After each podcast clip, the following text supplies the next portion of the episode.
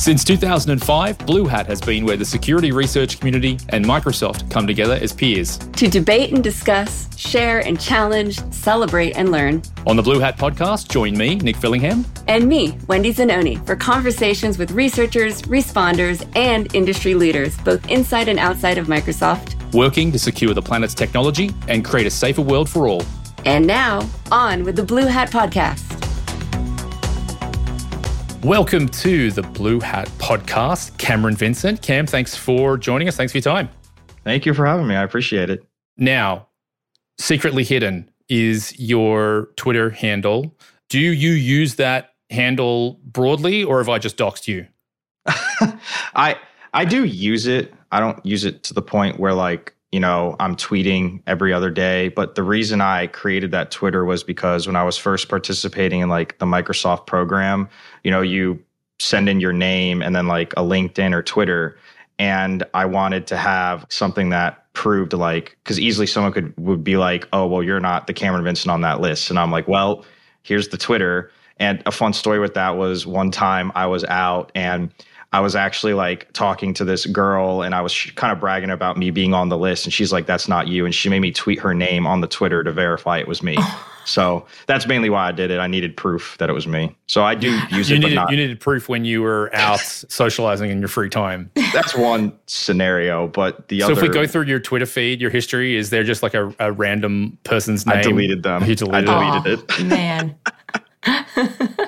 Well, let, us shift gears a little bit. You're joining us uh, on the Blue Hat podcast because you presented at Blue Hat 2023. Thank you so much for doing that. The recording is up on YouTube. We'll make sure there's a link in the show notes. And you're here on the podcast today to talk to us about that session, about that content, and about your experience with, with Blue Hat. For folks that have heard your name, have seen you present at other conferences, they'll know who Secretly Hidden is. But for those that haven't, can you give us a little bit of an introduction? Who is Cam Vincent, who is secretly hidden? Sure. So, well, you know my name, obviously, now. And I used to be a full time bug bounty hunter. And it's what led me to be being right here at this podcast right now. I participated in Microsoft's program pretty significantly uh, to the point where I did it full time for many years. And then about two years, almost two years ago, I joined Microsoft officially. And it's been one of the best decisions I've made. I really love being at Microsoft and everyone I work with, like being able to do like a podcast like this and you know the Blue Hat event was awesome. Like if if you watched my talk, the first Blue Hat I went to was 2017 and it was crazy. I was like reminiscing like I I never thought I'd be there years later in presenting. So the event was awesome and I, I really like just love everybody that I get to meet and hang out with. So yeah, that's you know kind of where I'm at now. And Cam, what is your role now at Microsoft? What are you currently employed to do?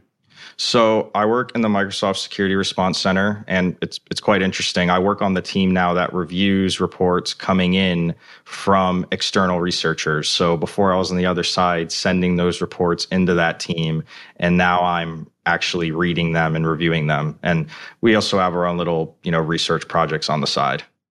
I know Cameron, you and I have chatted on the side before on on some of these subjects. And you were saying that when you were a researcher you you would you know you could see so many things you learned so many things but you didn't realize how much more and more interesting it is being on the internal side. Does that still hold true now yeah. that you're you an old hat here been here a long time?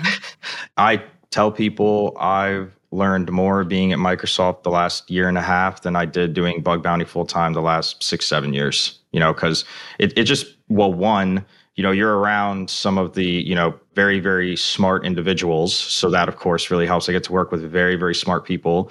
And it's just the crowd, right? Like if I have a question, like the issue with the bug bounty game is you're, it's kind of like a lone wolf game a little bit. You know, generally you don't want to get duplicates with someone because essentially, you know, it's first come, first serve. I have seen bug bounty hunters collab a lot and there are events, but it's a very isolated game um, and that's one reason i kind of was done with doing it full time and being able to like if i have a question i can just ping anyone and everybody's so responsive and i get to learn from them so it still is definitely the learning experience here is incredible Cam, how would you sort of describe your your scope of expertise? You know, where, where do you spend your time? Where have you spent your time, and how do you sort of classify yourself in this space? So I I started in web application, uh, but it's when I was a young kid, I was actually doing hardware hacking. Uh, I would like hack the Xbox because I liked playing Call of Duty modded. Um, the original Xbox, Xbox One? Uh, no, the 360 uh, that's to the point where like I convinced my dad one time to buy me a second one. I don't remember the reason I gave him, but he did it. And oh man, if they came in my room because I had ripped that thing apart, I just ripped it apart trying to like mod it and hack it. And I I did eventually do some little cool things to it. But yep, and then from there I, I kind of got into web application as I got older and that's where I like my expertise is. I really enjoy web application hacking. I'm trying to learn like reverse engineering now. And that's why being at Microsoft's awesome is because I know some very smart individuals who do reverse engineering. And they've said if I have any questions, they'd be willing to help. So that's kind of like where I'm at right now. You said 17 was your first foray into breaking things apart and trying to figure it out. So when I broke up the Xbox 360 and modded it, I was I was in the sixth grade. Um, oh I was very young. Yeah, I don't even I, I don't even remember how old I was. Maybe it was that 12 years old or something. How did you even think at 12? Oh, I'm, if I crack this thing open physically, I might be able to do things to it to allow me to get I don't know, no clipping turned on in Call of Duty, or I don't know what you're trying to do. I haven't played a game since Doom, so I, I don't know what I don't know what the actual. Uh... It it was um I was in a game once and this guy turned into a car.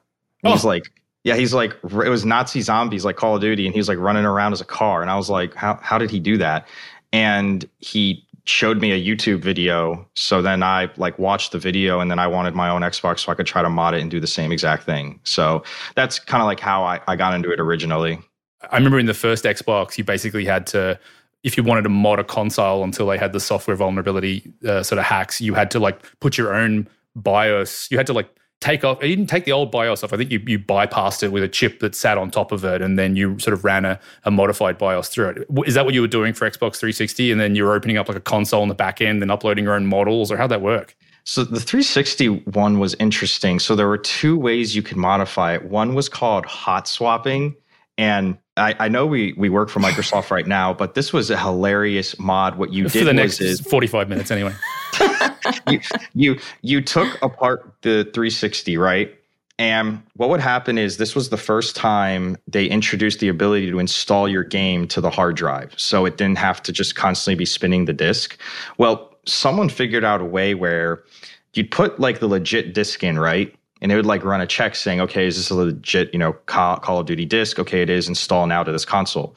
Well, someone found a way if you take the whole thing apart to the point where you have access to the disk tray as you like put the disk in, the moment you hit install, if you get if you're really good with it, you immediately lift up the legit disk and put in your modded burned one down that has like all the modded files in. The Xbox gets tripped up and it would go, well, you had the original disc in, I guess, so you're probably still good with this one, so I'll let you install it still. That's if you just tried to put it in, it wouldn't do it. It would block you from doing it. But if you did that, that was one way. There were so many other mods going on. There were JTags, like just all these different ways. Uh, the Xbox 360 modding days were really awesome. Uh, it was really fun. But I, I don't know much about it nowadays. I don't even know if it's still around. I mean, sixth grade, I was trying to figure out how to double Dutch jump rope. I mean, I can't even know what you're talking about. I'm impressed. That's it. All because I wanted to be a car in a Call of Duty game. Wow, and, and so I got there, banned too, actually. And then from for, there, how long until you? Uh, let's skip the banning and talk about when did you when did you submit your first bug to you know any any kind of bug bounty program, and then when did you receive your first sort of payment or your first you know accolade for a successful bug? Yep. So the first bug I ever submitted was May of 2016.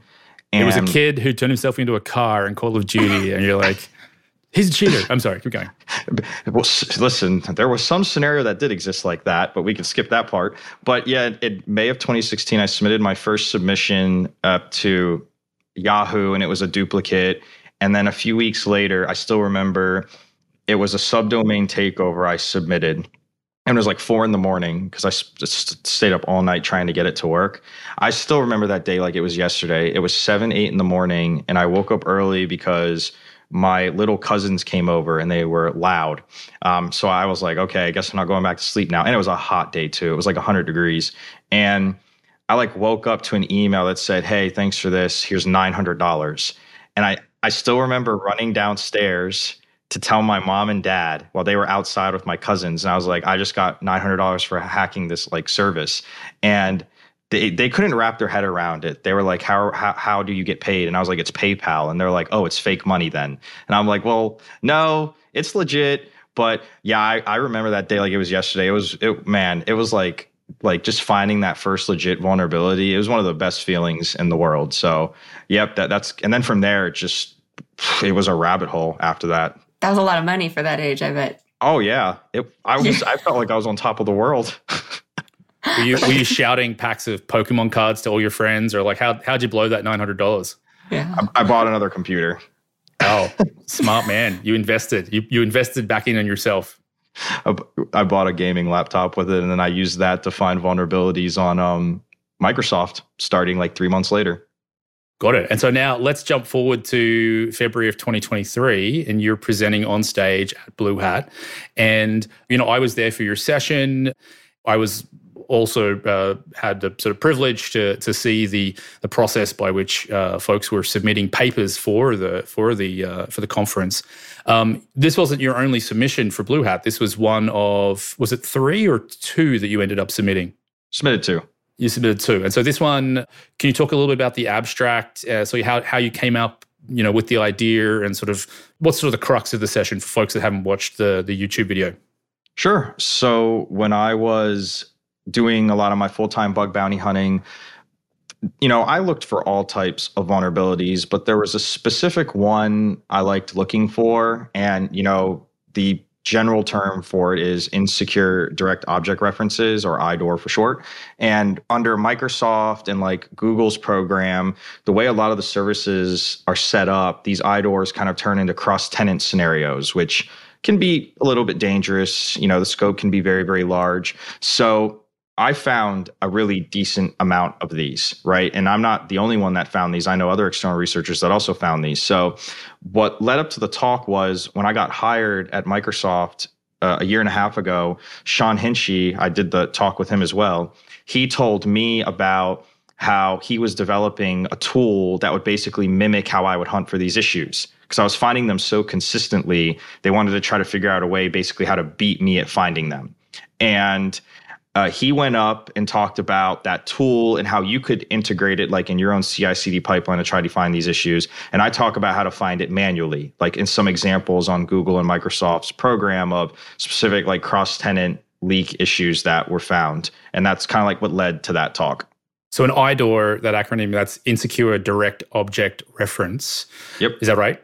Yep. And in your talk, you you show a, a video of you. Uh, I think it's Burp Suite, and you're basically sort of showing what's going on behind the scenes, both in uh, in G Suite and I think in in some Azure examples.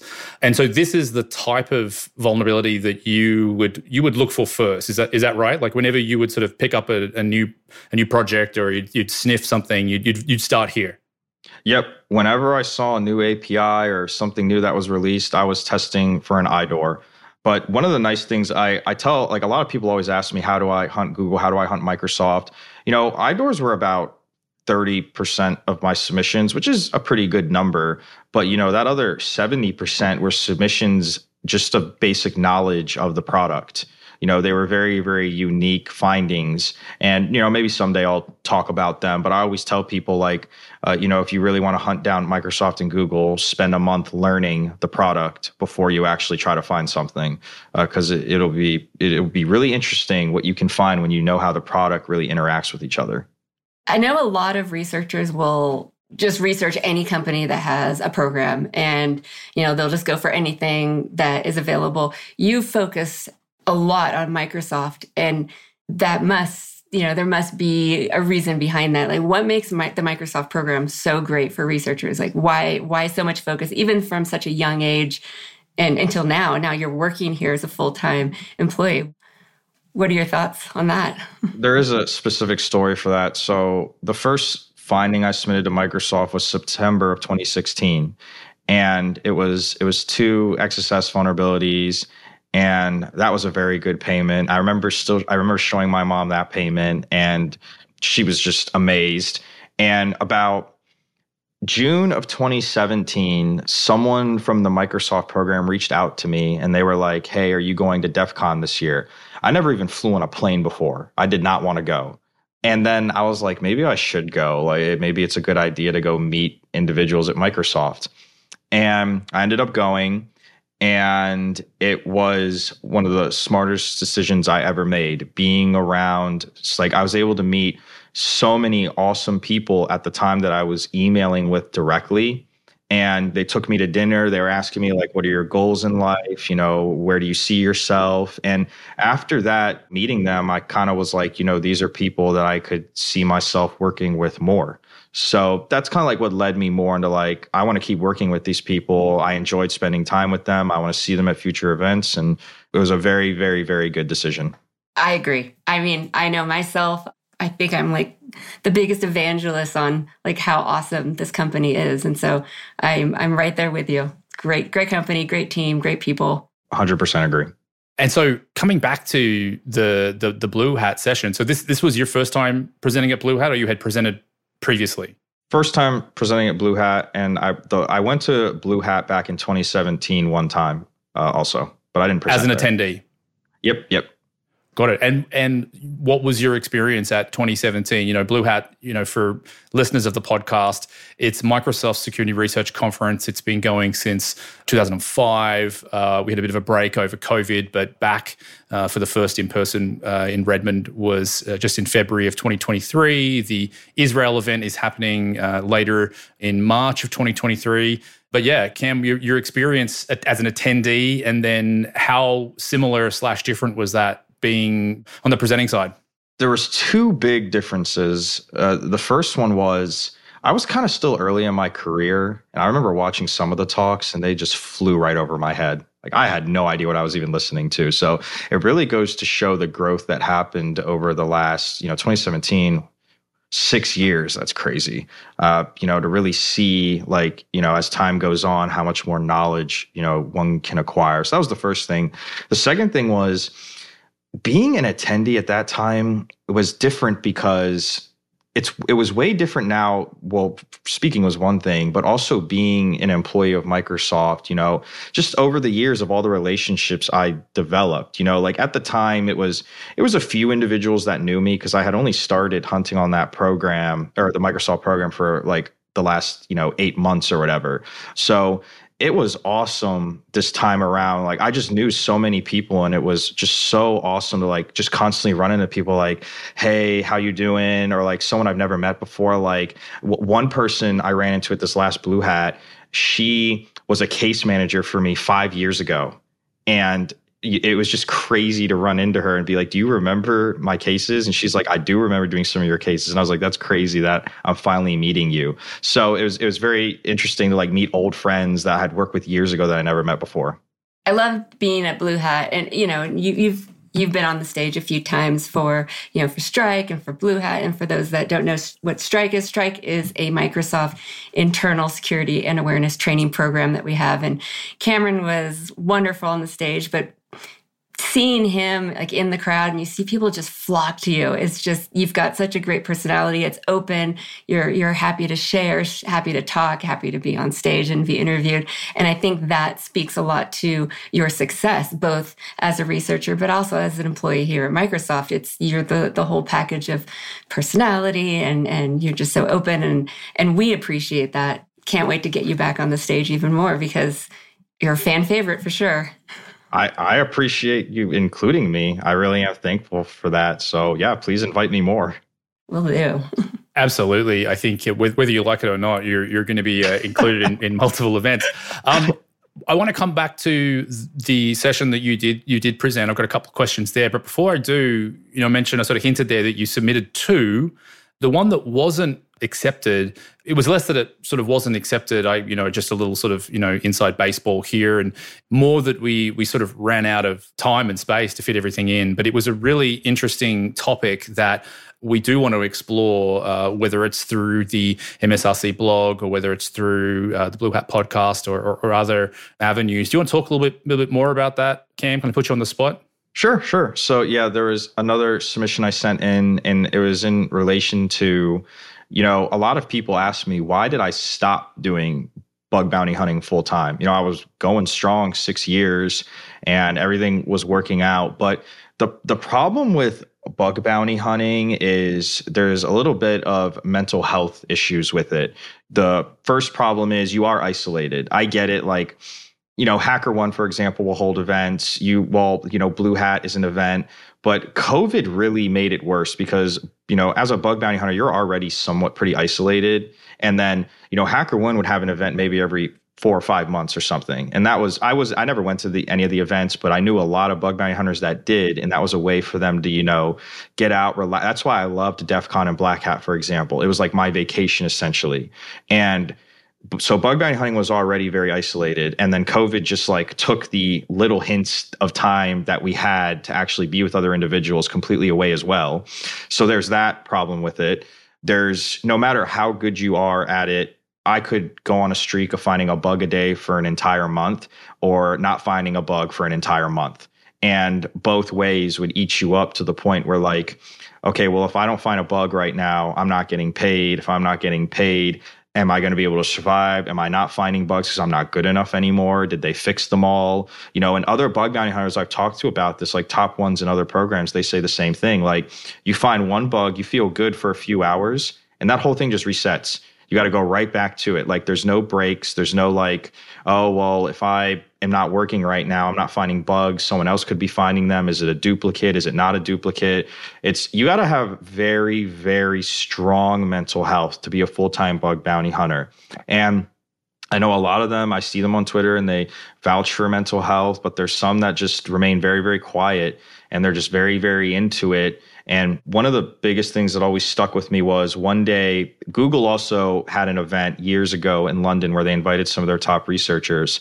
And one bug bounty hunter asked me, uh, So, how much do you hunt? And I literally told him, I'm like, every day, nonstop. I don't do anything else. And he was like, you're going to burn out. And I was like, no, I'm not. You don't know what you're talking about. Don't worry about me. And I did burn out and it did hit me hard. So yeah, bug bounty and, and mental health aspect is, is very, very important. And it's something I try to vouch for a lot because, uh, you know, it will eventually eat you up if you don't pay attention to it. Especially when you're on Twitter and you see everyone like, hey, I found this bug, I got paid yep. all this money, and you're just banging your head against your keyboard. exactly. like, I can't tell you how many times I'd find a bug and I'd purposely try to find on Twitter to see if someone else tweeted it and I'm about to get a duplicate. Like, it just is, it's very stressful how did you deal with it? How are you sitting here now? What changes have you made? You know, obviously, a very personal question. So, you know, feel free to be as, you know, you, can tell me to shut up if you want to not, not say this on the podcast. But, you know, you're you're obviously as you're sitting here, you're you're gainfully employed. You you seem to be able to put a smile on your face. You know, these are these are positive things. Um, what changes have you made to, to address sort of the the stress and the burnout that you did encounter and and and you know and, and I guess I'm asking in sense of like what are your tips and tricks? You know what what would you have talked about in this session had it had it sort of been presented at the conference? So the the talk was like more of a, a story at first. Essentially I knew I hit burnout where when I was doing bug bounty my work was so important to me that's all I wanted to do. And then one day eventually my goal out of bug bounty always was a house. That was always my goal. And then eventually, a couple years ago, I finally got a house.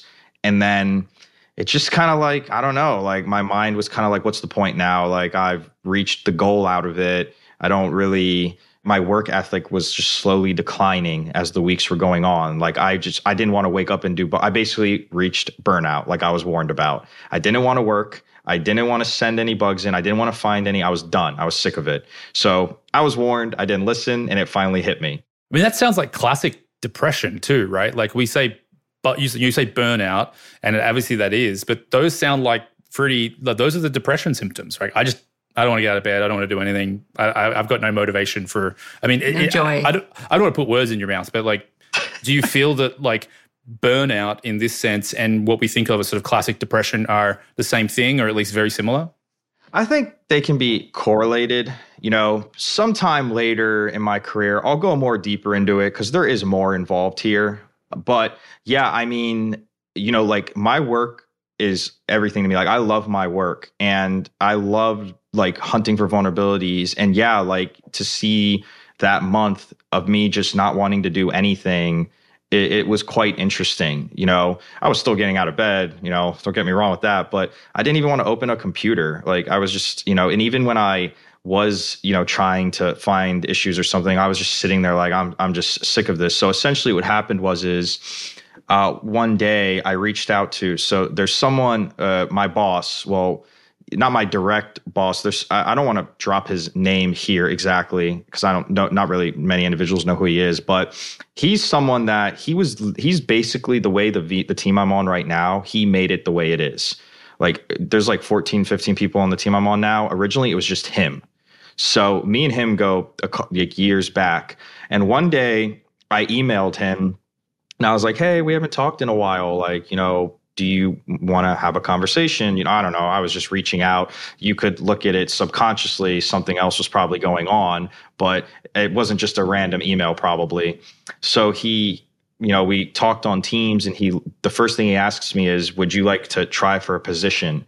And I've been offered a position before this, but I was always on edge because I wanted to keep doing bounty hunting. I can't tell you how 100% I knew at that moment I was done with bounty hunting and I was ready to move on from it and try for a position at Microsoft. So that was what I did. I knew I had to I knew I had to change something up. There's other options, you know, some people told me take a break, you know, go on a trip, vacations, like going on a trip somewhere like that you've never been before is something that really helps, you know, clear your head.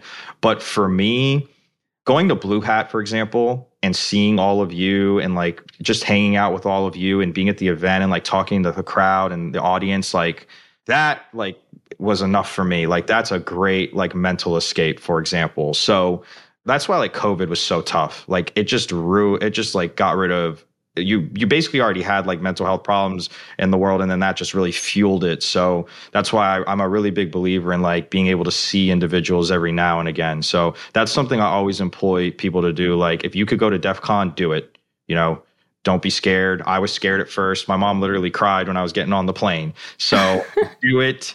You it will you won't regret it. You know it's a great experience to be able to see other individuals in person. So that's what i always recommend what I really appreciate, amongst many things, as you know, Cameron, is you have all this experience. You've been doing this for so long. You have a house from, you know, hunting bugs. I mean, that's huge.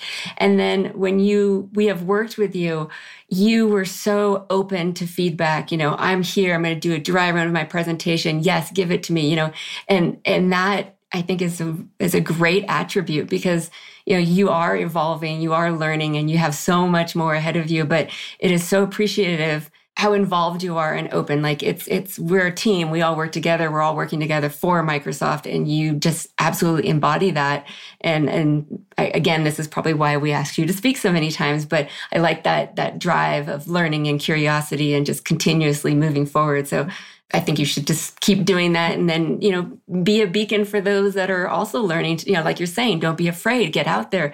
I know that um, people are going to be listening to this podcast and they're going to, you know, find you on Twitter and maybe ask you some questions because you are an inspiration for sure. I'm really glad you say that because when I first started bug bounty hunting, I was super arrogant. Like I did not want to hear feedback. You I was like I'm the best at what I do. Don't even you can't tell me I'm wrong. So yeah, it's it's I'm glad to hear that from you and other individuals at Blue Hat who knew me years ago said the same thing. Like, yeah, you've you've definitely grown up and I'm proud of you. So I'm yeah, very appreciative of that comment for sure. Plus one to everything Wendy said, and you know, thank thank you for for for being that that role model. Um, to to sort of summarize, you know, thinking about sort of you know burnout, it sounds like you did a couple things. Sound like you you you certainly endorse going and being amongst the community. So de- whether it's DEF CON, whether it's Blue Hat, whether it's your local, you know, B-sides or, or hacker meetup, whatever it is, go and be among your like-minded community. It feels like that's a really important step. can that be virtual as well as in person you know for folks that might be remote or or you know not comfortable being you know around other people you know community community community you know would you agree that that's sort of one of your your sort of takeaways here yeah, yeah, virtual for sure. Like, you know, participate in forums, you know, anything of that nature. Everybody's different. Like, I like in person meeting. And for me, like being able to interact with people in person helps me. But, you know, virtual is the same exact way. A lot of people prefer virtual, and there's nothing wrong with that as well. It's just, like for me, like when I did bug bounty hunting, I didn't want to talk or deal with anyone. This is my findings, my work. You know, I don't want duplicates with anyone. And just that that huge amount of isolation will eventually like very eat you up. So, you know, don't be afraid to, you know, put yourself out there and, you know, interact with the community. I, I highly encourage it. And then it sounds like the other thing is you reached out to, you know, you maybe you didn't even know why you were reaching out, but you reached out you know, in this case, it sounds like it was, you know, the person that would eventually become your either your hiring manager or your current current manager. But you you reached out to someone that you had a sort of a mentorship relationship. Would that would that yep. be right, or is that yep. like again? I'm trying to work out what would this. How would you turn this into advice for folks listening to the podcast? I'll just be clear about it. Like, yeah, I mean, I wasn't reaching out because I was trying to have a coffee chat with him. Like, I knew what was going on my subconscious was definitely trying to get out of the situation I was in. So, me and this specific person, we've spoken numerous times throughout the years. And this was a very, like I said, he offered me positions before, like to try for some, you know, jobs. And I always was on the edge because I wanted to keep doing bounty hunting at the time. Uh, but I'm I'm almost positive my subconscious was doing this, saying, "I hope he offers me a position because I can't take this anymore and I want to get out." So, yep. And then I started about three months after that, and I was very, very happy about it. In the same vein of advice for folks out there that are listening, if someone is listening and wants to get into bug bounty hunting or just security in general and they have no idea where to begin what would you say the first step would be i mean obviously going in you know there's there's some obvious you know educational paths but you know what is something that you see from your perspective as the most effective beginning so the way I learned was I read public disclosure reports that other finders were finding. And you can go find these on like GitHub or HackerOne. I know there's books on Amazon also really help, like buying books. But for me, reading how services directly were actually vulnerable to issues really was the best way to learn. Like how did this individual do this to a certain company? You know and you can literally look up like bug bounty public disclosures you know online and you'll find a huge chunk of there's probably even more now than when i was reading them years ago. So that was the biggest way like learn from how all these other top individuals were finding stuff. And then from there, you'll kind of develop your own strategies and methods of how to do it as well. That's what helped me. That probably also helps you learn how to format your report that you submit when you yeah. do find a bug. Include a video. That's another big advice. Make videos with your reports. That was that's always I would always include videos because whenever I would submit something and they had questions, I got sick and tired of answering questions. So I'm like, listen, I was going to include videos also now, and that was like a huge deal, like adding a video. I feel like we could we could do another podcast episode uh, just on sort of best practices for submitting a, a, bug bounty because you know it's sort of it's sort of ironic that the way that you said like oh you know I got sick and tired of answering the questions from my case manager so I just recorded a video of me going through the whole thing. And what you stumbled upon was actually maybe the best practice for for how to submit submit a bug. So we might sort of table that one Cam to talk about at another time. But you know Wendy to your question and and Cam when I listened to your Blue Hat session, I was standing on the side, uh, you know, listening to you present. And then obviously, shout out to Sean Hinchy as well, who was your co presenter. I loved that your session, while both of you are Microsoft employees, you were essentially telling the two sides of the story. You were telling sort of the vulnerability hunter, the hacker, the the red team side, and then you and then Sean was telling sort of the blue team side through the lens of of, of some of these bugs that you found you talk about some of the techniques that you use. You talk about Burp Suite and you talk about, you know, how you go about sniffing out some of these IDOR what is it? It's not a credential. It's an it's an object, right? That's that yep. that is object IDs. yeah, like an that. object ID. And so I think you know if anyone wants to dip their toe in the water, they could really just sort of go and watch the YouTube recording of your session and get some ideas of maybe how to how to start. You know, you can download a free version of Burp Suite, I think, and you can just sort of start playing around with it. Um, and uh, do you, you know, are there any tutorials that that you would recommend, or any YouTube channels, or any folks on Twitter, or is Burp Suite a great place to start, or is that a little maybe too advanced? If you want to get into web application hacking, you will need to learn Burp Suite, in my opinion. It is a very essential tool.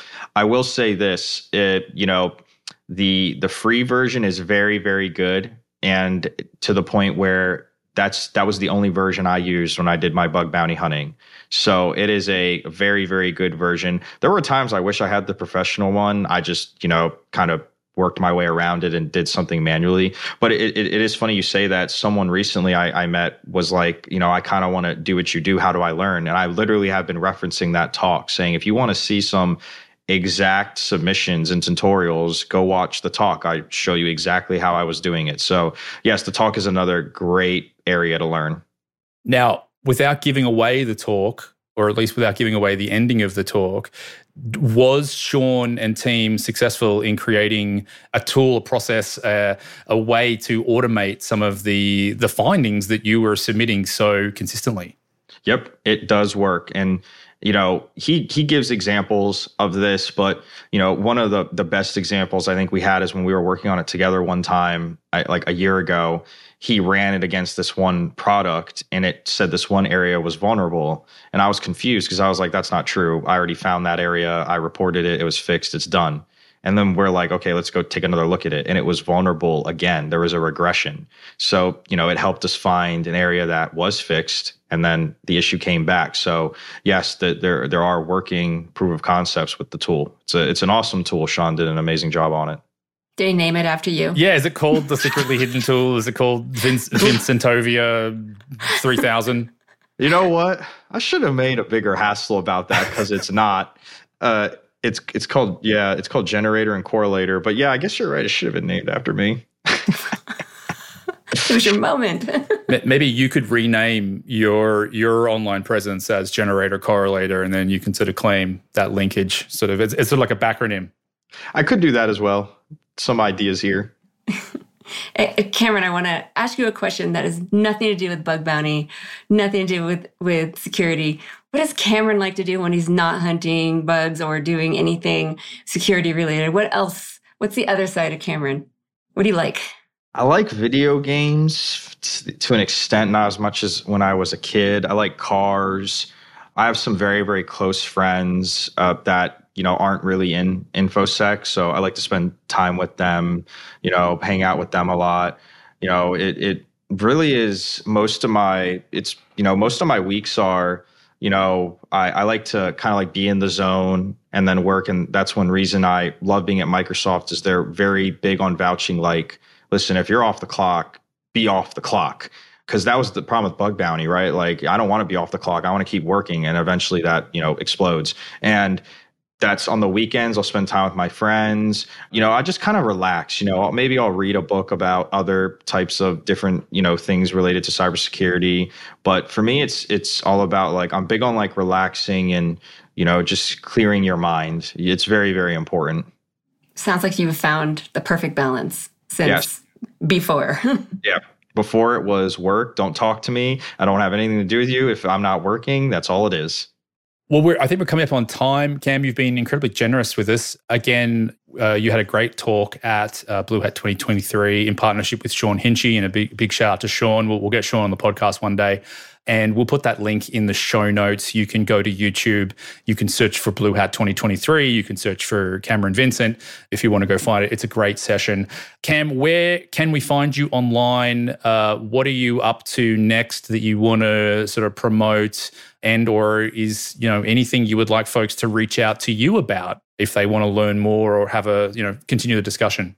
I always tell individuals if you have any questions, always reach out to me on Twitter. My my DMs are open. You know, I I love talking about this stuff. No, I'm not going to hack, you know, your ex-girlfriend's Facebook, but if you have questions about bug bounty specifically, I'd be more than happy to talk to, to you about it, you know, and if, if you especially with like mental health and bug bounty. The, the best advice I, I can say is like if, if you're really struggling with it, take a break You have to. Like I, people told me to take a break and I did not listen. You have to Sh- turn your computer off, push the battery out, do something because uh, it, it will catch up to you for sure. And if people have questions about that, you're you're you're cool with them pinging you on yep. Twitter to, yep. to have a conversation. I have no issue with it. That is very generous of you. Thank you, thank you, Cam. And then and then what's next for you? Are you going to be talking at any conferences coming up? You got any blog posts in the work? What's uh, what can you talk about? So there's yes, uh, always doing interesting research and hopefully future conferences for sure. It's difficult getting some conferences are very competitive, but yes, uh, you know, keep a lookout on my Twitter, and I always tweet anything uh, that I'll be talking about. Awesome. Thank you so much, Cam, for joining us. It's always a pleasure speaking with you. I can't wait. I think we actually have another event, an internal event that you're going to be participating on. So um, we love you for that. And we look forward to having you on the next time. Thank you very much. Perfect. Thank you. I appreciate it. Thank you for joining us for the Blue Hat Podcast. If you have feedback, topic requests, or questions about this episode, please email us at bluehat at microsoft.com or message us on Twitter at MSFTBlueHat. Be sure to subscribe for more conversations and insights from security researchers and responders across the industry by visiting bluehatpodcast.com or wherever you get your favorite podcasts.